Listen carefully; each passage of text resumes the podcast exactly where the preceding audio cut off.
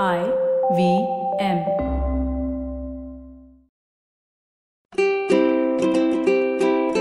Hello and welcome to the Habit Coach Podcast, the bite sized podcast filled with quick and easy, actionable habits.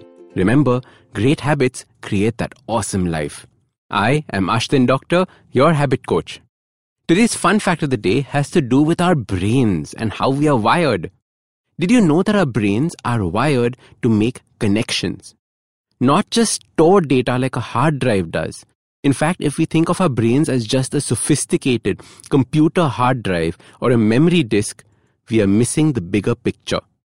P.K. Anokhin speaks about this. He was a prominent Russian scientist and back in the mid 1900s made significant contributions to cybernetics and psychophysiology.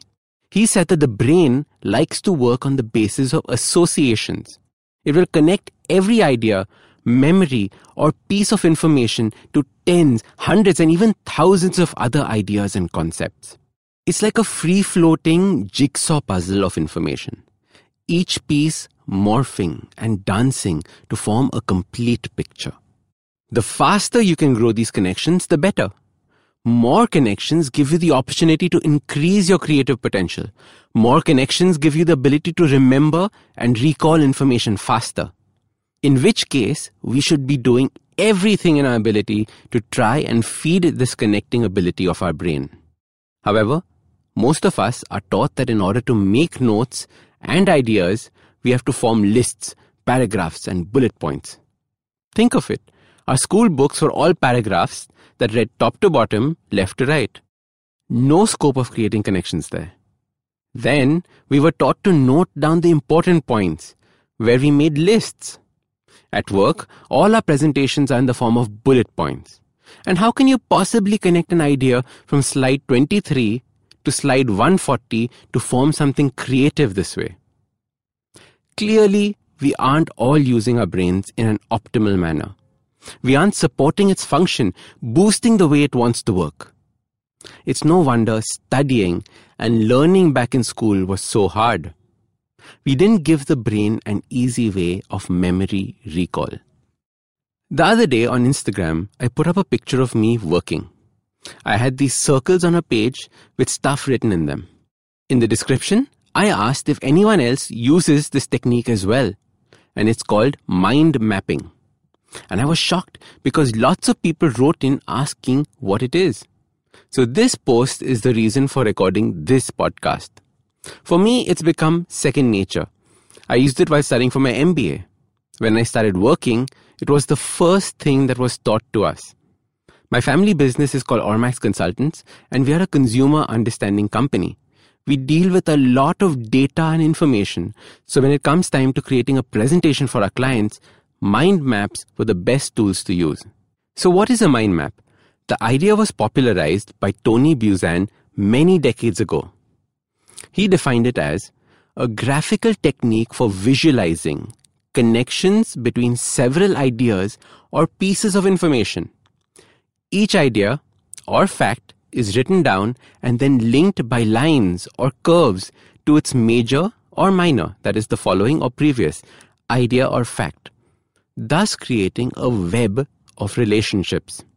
Okay, so now in my words, it's basically a sheet of paper on which you put down all your thoughts in a stream of consciousness. Each thought you put in a circle.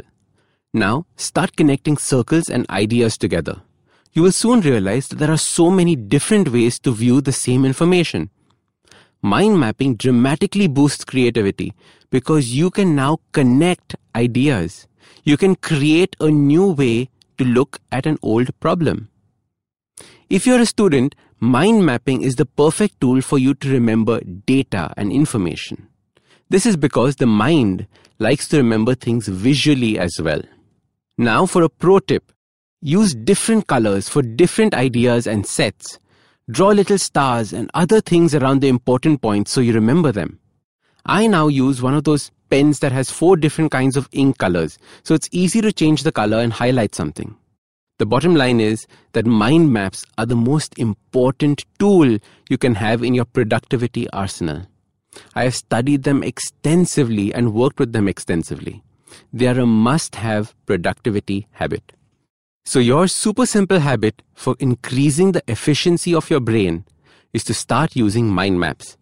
Every time you take notes from here on out, don't make linear lists. Start drawing your bubbles or circles and start inserting thoughts and ideas into them. Get yourself a packet of colorful pens, sit down with a blank sheet of paper, and start practicing mind maps for your class notes. And I can't tell you how happy I am that I could share one of my favorite productivity tools with you. Try it out and keep sharing this with your friends and colleagues to help them work better. So start these habits and share with us your progress using the hashtag TheHabitCoach. If you like this podcast, don't forget to check out other interesting podcasts on the IVM network. You can listen to us on the IVM Podcast app or ivmpodcast.com. You can also follow us on social media. We are at IVM Podcasts on Twitter and Instagram. If you want to reach out to me, I am Ashdin Doc on Twitter and Instagram.